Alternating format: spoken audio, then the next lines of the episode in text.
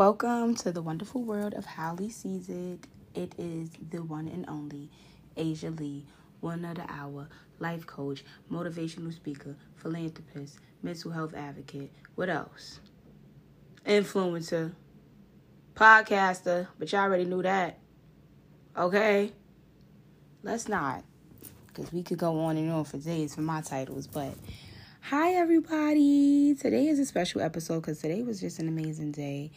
And I just wanted to share some things, some new things that I'm getting ready to work on, some new information that y'all know. this is the point of what How Lee Sees It is for.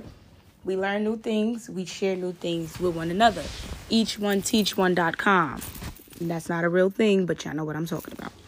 So, today we're going to be talking about digital wellness because that's getting ready to be a thing that I am super big on. I've been learning more about, and I'm excited about sharing it because it relates to mental health um, in a big way. As we continue to talk about how we want to push our lives forward in the best way possible, let's address the fact that social media can be damaging to our mental health. And y'all know, y'all seen me had a conversation with the kids, and sometimes they feel a type of way about their lives because what they see on social media. So it's not just to them, it's to all of us because it affects us all the same way.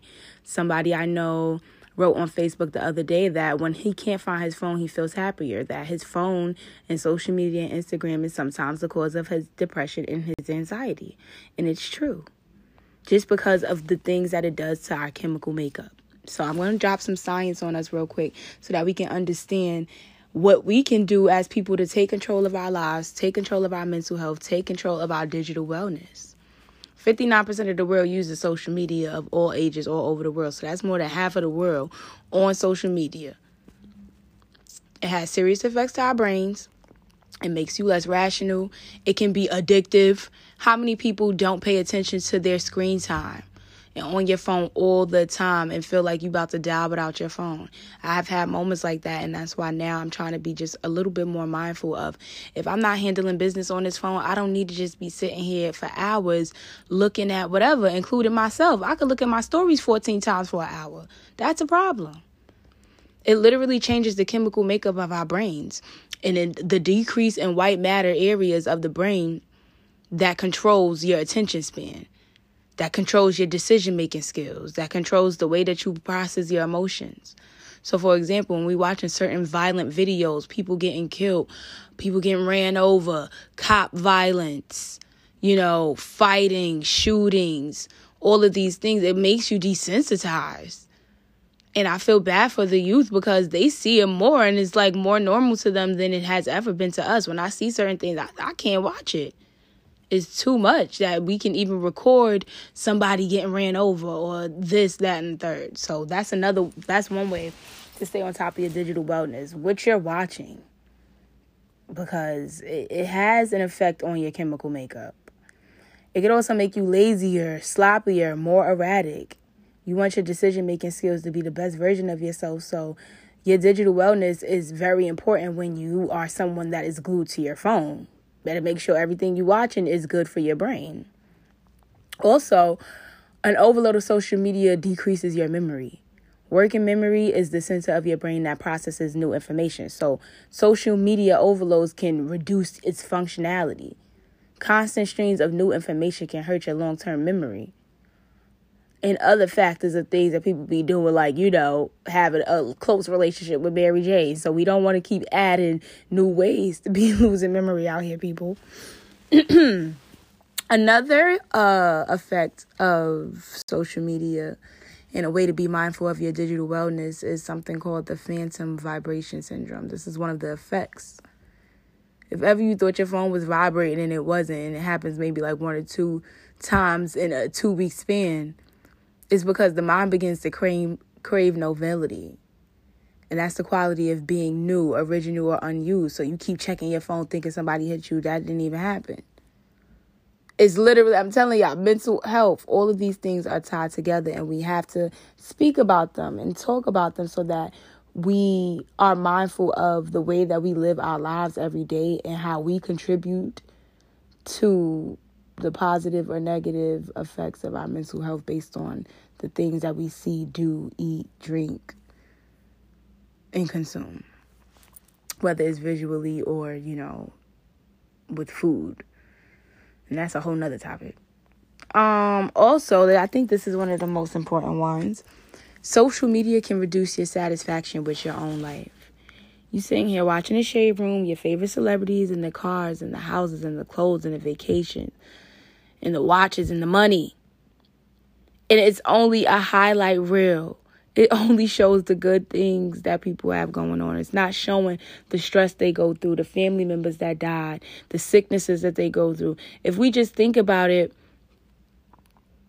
we lost some of our favorite people, Black Panther, and we didn't even know what he was going through. We didn't even know he was really sick. We just in a business not realized people are really going through real things in life and social media wasn't created for you to share all your problems.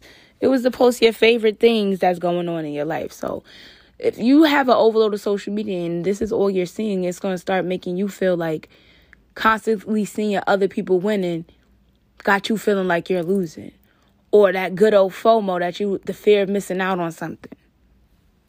Last but not least, overloads your dopamine system.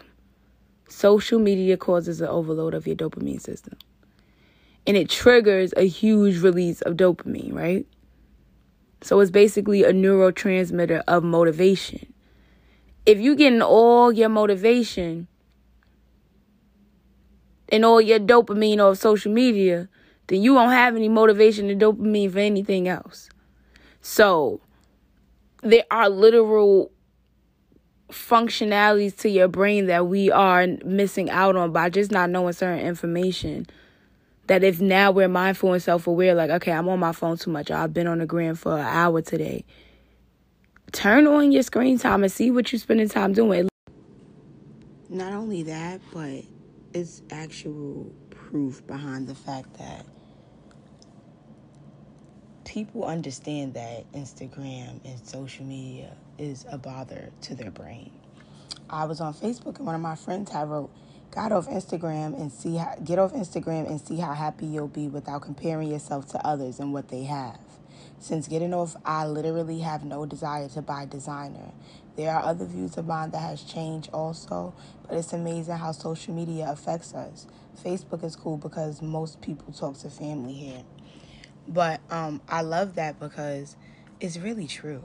And I was I love the fact that she was honest about the fact that when you're on social media, you desire things that when you get off and you're in your own real regular life, you probably wouldn't even care about.